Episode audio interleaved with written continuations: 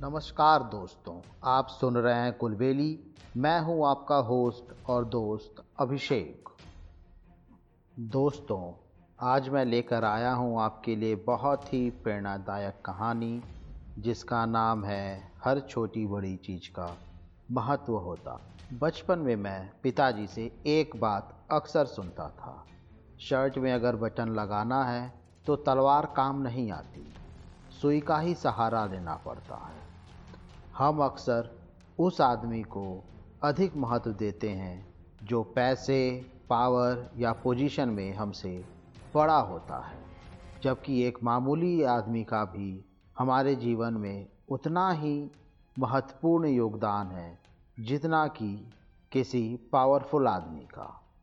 यदि आपको मेरी बात का पूरी तरह यकीन नहीं हो रहा है तो एक सच्ची घटना की तरफ़ चलते हैं। एक बड़ी ऑटोमोबाइल कंपनी के कारों की देश विदेश में बहुत ही डिमांड थी। कंपनी ने नई कार लॉन्च करने का फैसला लिया।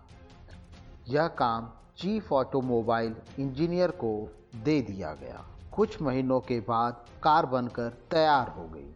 कार को पब्लिक के लिए लॉन्च करने के लिए सजाया गया। और कारखाने से बाहर निकालने की तैयारी कर ली गई। लेकिन यह क्या? कार बाहर निकालते समय पता चला कि कार की ऊंचाई कारखाने के दरवाजे से लगभग एक इंच बड़ी थी। ये लोग परेशान हो गए। कुछ लोगों ने आइडिया दिया कि क्यों नहीं दरवाजे को ऊपर से एक दो इंच तोड़ दिया जाए और कार के निकलने के बाद फिर से बना दिया जाए। कुछ लोगों ने कहा कि कार को ऊपर से एक इंच काट कर बाहर निकाल दिया जाए और जब कार बाहर निकल जाए तो उसे फिर से ठीक कर लिया जाए और ठीक करने के बाद उसे लॉन्च किया जाए। कंपनी के सभी बड़े बड़े इंजीनियर और कॉरपोरेट मैनेजर दिमाग लगा रहे थे। तभी वहाँ खड़े एक वॉचमैन ने डरते डरते चीफ मैनेजर से कहा, साहब अगर इजाज़त हो तो मैं कुछ समाधान निकालने की कोशिश करूँ। चीफ मैनेजर ने अनमने ढंग से उसे देखा और बोला, तुम क्या करोगे जब इतने बड़े इंजीनियर कुछ नहीं कर पा रहे खैर, बताओ, क्या करना चाहिए? वॉचमैन ने चुपचाप एक पेचकस उठाया और चारों पहियों में से थोड़ी थोड़ी हवा निकाल ली। हवा कम हो जाने से कार की ऊंचाई लगभग दो इंच कम हो गई। अब वॉचमैन ने कहा, हजूर, अब गाड़ी निकाली जाए। ड्राइवर ने गाड़ी स्टार्ट की और आराम से कार को बाहर निकाल लिया।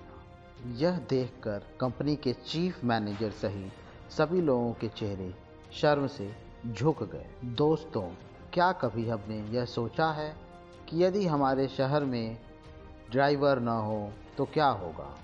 स्वीपर ना हो, मोची ना हो, बुक बाइंडर ना हो तो क्या होगा?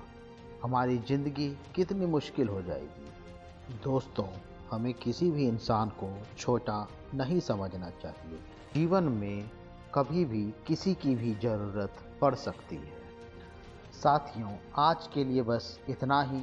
मुझे उम्मीद है आज की कहानी आपको पसंद आई होगी। हम मिलते हैं अपने नए एपिसोड में। तब तक के लिए हमें आज्ञा दें।